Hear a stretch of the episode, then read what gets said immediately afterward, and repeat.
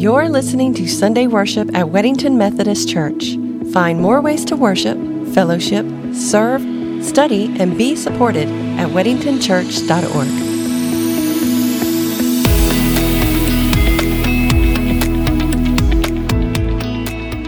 I invite you to take your Bibles, if you will, and turn with me to the book of Romans, Paul's letter to the church at Rome, Romans chapter 1. We'll begin at verse 16. Romans chapter 1, beginning at verse 16, where Paul writes, For I am not ashamed of the gospel. It is the power of God for salvation to everyone who has faith, to the Jew first and also the Greek. For in it the righteousness of God is revealed through faith for faith. As it is written, the one who is righteous will live by faith. Will you pray with me? Almighty God, we give you thanks for your holy word, for this privilege now of studying it together. And God, as I stand before these, your people, I pray that this would be your message and not my own through the name of Jesus Christ. Amen. There are just some questions about our faith, some questions from the Bible, some questions from Scripture, or other things that just sometimes can stick with us. I don't know about you, but even when I was a, a, kid growing up, I was probably the Sunday school teacher's nightmare because I had questions, questions that just kind of stayed with me. Well, what about, but then what about this? And sometimes we, we have questions like with this scripture, the righteous will live by faith. But the question is, well, who, who is righteous? Who can be righteous? God calls us to be righteous. We're not even comfortable saying that word that we are righteous in any sense of the word, so it just seems impossible. How can we be righteous? I mean, we know ourselves. We know what we're thinking, we know what we're feeling, we know things we've done, things we've thought in the past. There's just so much stuff that goes, well, I don't stand a chance then. If, if I'm called to be righteous, I know me. How can we, how can we do that? Martin Luther was actually very bothered by this very scripture that we read and that question how in the world can one be righteous before God? As a matter of fact, that question used to keep the young Martin Luther up at night, terrified, trying to come up with the answer. How in the world can I be right with God? How can I be righteous? He knew who he was, he knew he could be a rascal.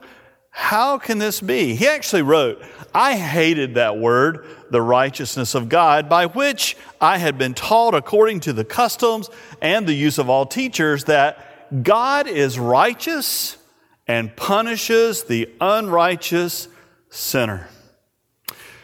God punishes the unrighteous sinner. Martin Luther just knew he was one of the unrighteous sinners and he knew he was going to be punished. He was terrified of the wrath of God. He was terrified. How can I ever stand before God? I am not righteous.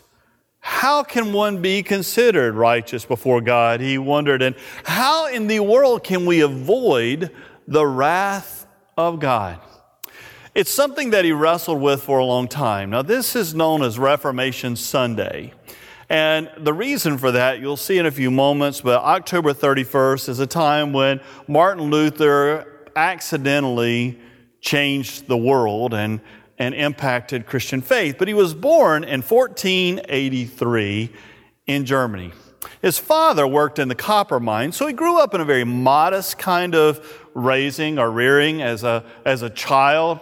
It was a modest kind of life, but his father worked so hard. Like many parents, his father worked really hard to make sure that his children had a different kind of life than he had growing up and a different kind of life than he was experiencing as an adult. He really wanted to make sure they could go to the next level and he wanted the best for his son, Martin. Actually, his dream was that Martin Luther would become a lawyer.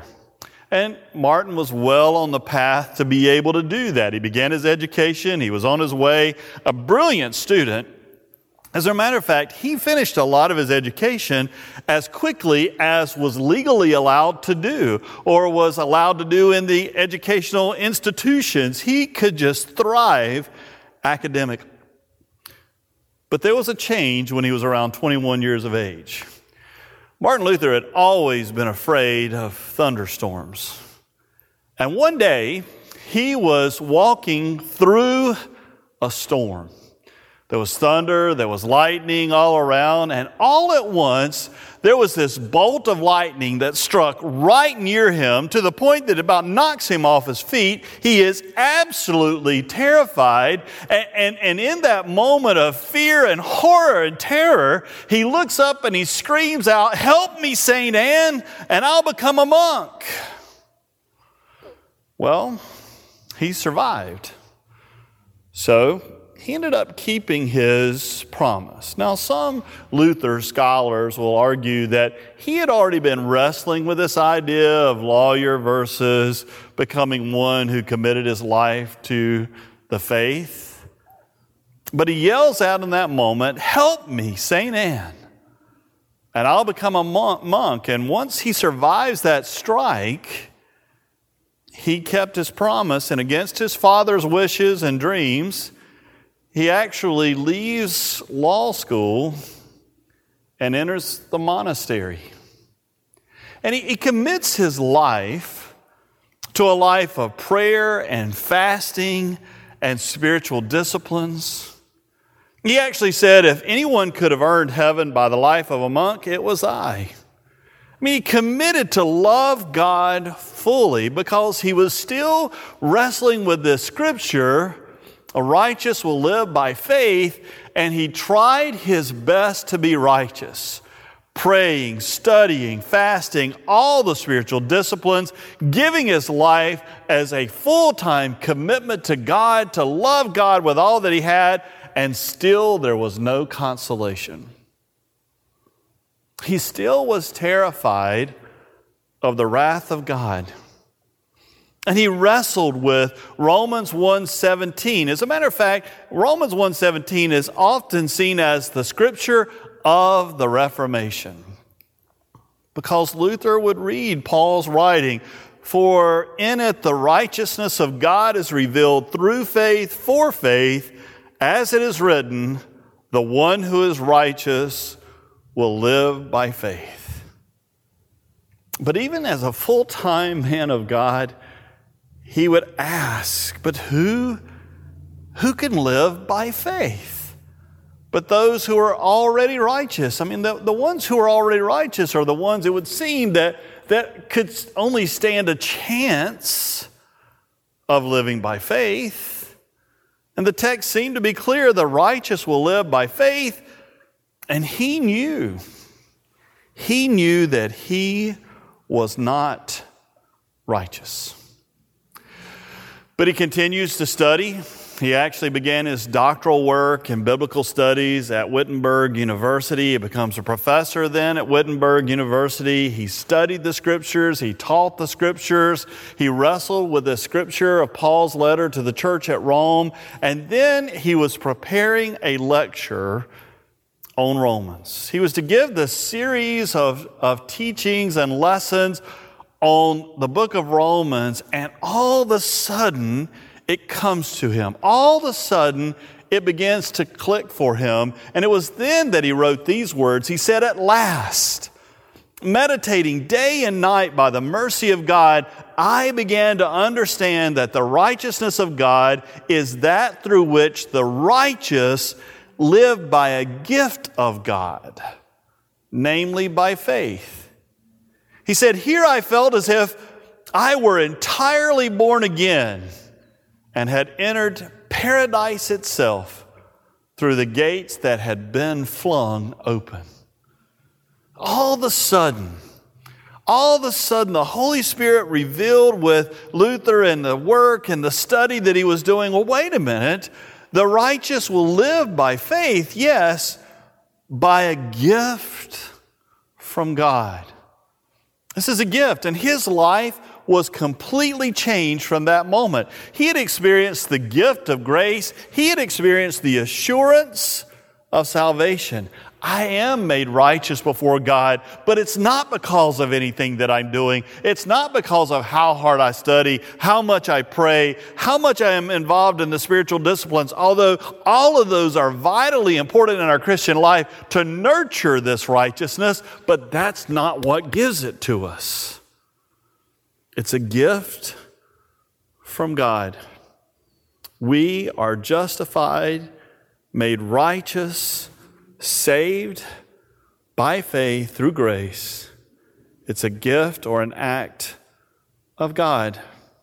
Justification by faith became one of those key things then that Luther continued to teach, now understanding what Paul was saying in that phenomenal book of Romans. Now, later on, Luther will continue to get frustrated with some of the teachings and the practices of the church, thinking that people aren't experiencing the liberation of the church and aren't experiencing the liberation of the faith, what God is doing, this amazing gift from God, that, that there, were, there were obligations being put on people and indulgences being sold to, to provide for the salvation or forgiveness of sins of others. A lot of things that, that just made him very angry to where on October the 31st, of 1517, so around 500 plus years ago, Martin Luther nailed a sheet of paper with 95 theses on the door of the church. Now, in case that sounds rude to you, you have to remember that in that time, the front door of the church was often like a bulletin board where announcements would be placed outside the church so that people could know what was going on. And sometimes people would put things on the door going, I would love for us to discuss this or learn more of this and hear these issues. So nailing to the door of the church, that was not offensive at all.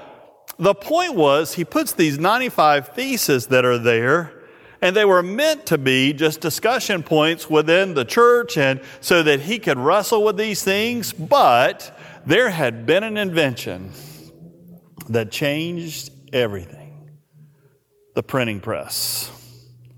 And now, those 95 theses were taken, were published, and within two weeks were distributed throughout Germany, and within two months, have been distributed across Europe. Now, that may be hard for us to kind of grasp in a day of social media where now everything is instantaneous for us. But that was a life change with that invention of being able to duplicate things, to print this up, to be able to spread the word out. He was absolutely amazed at how fast his letters that he put on the door of the church as a complaint were now distributed everywhere, and the conversation that it led to, and thus the Reformation began. Luther preached the primacy of Scripture. Scripture is our primary authority the priesthood of all believers, that, that leading the faith was not simply left to the ordained priests, but others could teach the scripture and, and, and others could help guide. And, and then justification by faith alone. Again, this whole message that we are justified, made righteous by faith and faith alone. Now, he stirred up quite a bit of trouble to where four years later he was summoned to Worms, Germany, where he thought he was going to a debate, and he realized very quickly it was a church trial and he was the one on trial. So he made his defense for his faith, but then he concluded with these words, these famous words of Martin Luther are Here I stand. I can do no other. God help me. Amen. Here I stand. I can do no other. God help me. Amen. Luther's ministry then changes the world. He actually then translates the scriptures into German, which was published then in Wittenberg. And many know this as the Wittenberg Bible. And recently, our church, we actually received a precious gift of a Wittenberg Bible dated years ago that, that we now have in a protective display case is being ordered for it so we can set it out at the entrance of the church so you and others can come and see this part of history that changed the world. And when we sing the song, A Mighty Fortress is Our God, that again is some of this ministry that Martin Luther helped launch. He wrote that hymn as he helped us to think through what does it mean to be a Christian? What is the role of Scripture? How are we justified, made righteous by faith? So, October the 31st is marking that Reformation Day, and this Sunday is known as Reformation Sunday when we, we again pause to think about this justification by faith, this idea of God makes us righteous, but by His grace. So many of us, we try to earn our salvation. We try to earn our righteousness. We sometimes think, I'm just not good enough. I, I often hear people share, you know, I'm just not good enough to, to do this. I'm not good enough to be that. I, you know, I'm just not there yet. As if Christian perfection, as John Wesley referred to it, is something that we receive immediately, but our Christian walk in faith is a lifelong process, but it is God who justifies us. When we receive Jesus Christ as our Savior and Lord, we, we allow God then to come into our lives, and it's God who sets things right. Paul, writing this amazing letter to the church at Rome, the letter to the Rome becomes his masterpiece. It's, it's a mature Paul who has experienced so much in ministry and has grown so much that is, is now sharing this with us. But Paul said, I am not ashamed of the gospel. Now, Leander Keck, another New Testament scholar, reminds us that Paul's actually using a negative to state something very positive. In other words, what he's saying when he goes, I'm not ashamed of the gospel, he's really saying, I am so proud of the gospel of Jesus Christ. I have full confidence in the gospel of Jesus Christ. I cannot help but proclaim this gospel of Jesus Christ. Now, that word gospel sometimes can throw us, but it simply means good news. And what he's saying here is, I can't help but share with you this real good news, this great news, this amazing news of what God has done in and through Jesus Christ. Now, he's already defined that in the scripture. If you look, look back just a couple of verses to verse 3, Paul writes saying, The gospel concerning his son, who was descended from David according to the flesh, and was declared to be the Son of God with power, according to the Spirit of holiness, by resurrection from the dead, Jesus Christ our Lord, through whom we have received grace and apostleship to bring about the obedience of faith among all the Gentiles for the sake of his name, including yourselves, who are being called to belong to Jesus Christ. Paul says, I'm not ashamed of the gospel at all. Why? Because it is the power of God, he says, for salvation to everyone who has faith. Now, that, he, that Greek word is soteria, which means deliverance, salvation, deliverance, wholeness. God, God makes us whole. He makes us righteous. He, he delivers us from sin. He delivers us from death. He delivers us from Satan himself. If you read Paul's writings and you see that he is going, this is the power of God that saves us. This is the power that changes your life and my life. This is that amazing gift from God that we receive through faith.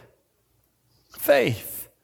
The word for faith and believe is it's so interchangeable for Paul. Those words are so similar that, that he uses them and mixes them all up. But the point that he's making is, is that God's done this amazing thing, but then we have to receive it. The question is, do we embrace it? Do we believe it?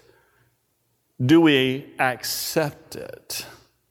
I mean, you may remember Jesus himself sharing that God so loved the world that he gave his only begotten Son so that whosoever, whoever believes in him would not perish but have everlasting life. There's a sense of response. And Paul is reminding us there's a response to this that God has done this amazing thing. And here is the power of God.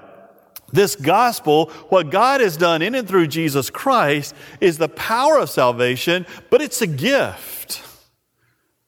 And we receive that gift by faith by faith. Martin Luther began to see what Paul was teaching here. And Paul says this is about the righteousness of God. Now, that phrase, righteousness of God, will occur eight different times in the book of Romans, and they're at critical times when he's making a point. But again, verse 17 sets it out when he goes, For in it, this gospel, this amazing gift of salvation, this power of God, for in it, the righteousness of God is revealed through faith for faith. The one who is righteous will live by faith. That word righteousness, again, the Greek implies, you know, justification or the justice of God, to be made right, to be justified. Now, sometimes we write a document, for example, we can, we can go to the margins and we say, we want it to be justified, which means the lines are straight, the edges are straight, to be made right, to be made straight, to be made whole. And Paul is sharing with us in this powerful letter we need to be made right with God and we need to be made right with one another. But the challenging thing is, we often wrestle like the young Martin Luther, going, Well, how in the world can I do that? I'm not perfect. I, I, I, do mess up. I have messed up. There are things in my life I'm not worthy. I know who I am. And what Paul shares with us again is wait a minute, this is a God thing. This is a God thing. God has offered you righteousness. God has offered you salvation. God has offered you forgiveness. And that's why this is such amazingly good news. It's why it's the gospel that we're just not ashamed of. We'll shout it from the mountaintops that God has actually intervened to do something I could never do myself. And that's to make me whole, to make you whole to offer us this amazing gift. Paul writes about it again in his letter to the church at Ephesus in Ephesians chapter 2, verse 4 and following when he says, But God. I, I, I love that word, but. Because here's the situation, but God does something about it. And that's what Paul is trying to share with this good news. It's what he's sharing in Romans, it's what he shares here. But God, who is rich in mercy, out of the great love with which he has loved us, that includes me and, and you, that's all of us. Even when we were dead through our trespasses, he made us alive together with Christ. By grace, you have been saved. And raised us up with him and seated us with him in the heavenly places in Christ Jesus, so that in the ages to come he might show the immeasurable riches of his grace and kindness toward us in Christ Jesus. For by grace you have been saved through faith. And this is not of your own doing, it is a gift of God it's not the result of works, so that no one may boast.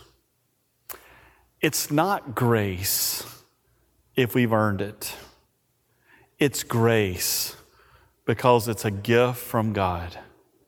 And through Jesus Christ, God has offered salvation to the world, and that means God has offered salvation to you. He has offered his righteousness to you. Not that you had to be righteous on your own. It is a gift from God that God makes us right with Him. That God is the one who makes us righteous by His grace. God has done this. This is good news. It is the gospel. Now, we have to believe it and accept it. And Martin Luther came to that point where finally he felt that the doors of the kingdom had been flung open, that finally he had received this amazing gift of God's grace. John Wesley tells us that he went to a Bible study one night. He was already the preacher, but he goes to a Bible study on Aldersgate Street, and there someone is reading then what Martin Luther had written about Romans and about how God makes us right and how God justifies us and how this righteousness comes from God. And when John Wesley heard what Martin Luther was writing about what Paul had said, John Wesley says that he felt his heart strangely warmed, and that it was then at this Aldersgate Street Bible study that he knew that Jesus had died for him, for his sins, even his. So, my prayer for you and my prayer for me is that this is not something that needs to keep us up at night. How, how can we be righteous before God? How can we stand before God? How can we how can we be in His presence? We know who we are. And Paul tells us Martin Luther experienced it, John Wesley experienced it, and you and I can experience this is a gift. It is a gift that God offers to you. And because it's a gift, it's got to be good news. No wonder Paul said, I'm not ashamed of this gospel, and neither am I. Will you pray with me? God, we're so grateful for your love and grace, and God, we pray that we will experience your righteousness. Sometimes we stress because we know who we are, we know our brokenness, we know our fallenness, we know that we're not exactly yet who you called us to be. And, and so therefore we feel sometimes unworthy. We feel that, that, that everyone else just seems to be so much farther along on their walk than we are. And, and God, it just breaks us down. And then we worry and we're terrified about how do we flee this wrath. Martin Luther stayed up at night. But God, you teach us in your word. Paul reveals your word to us that this, this is actually an amazing gift. That we can't earn our righteousness, that none of us are righteous, and none of us can actually boast about who we are other than who we are by your grace. It is a gift. That makes it good news. It's the gospel of Jesus Christ. So, God, I pray that every one of us who are worshiping right now, will receive and accept this gift of grace through faith and be made whole with you. In the name of Jesus the Christ, amen.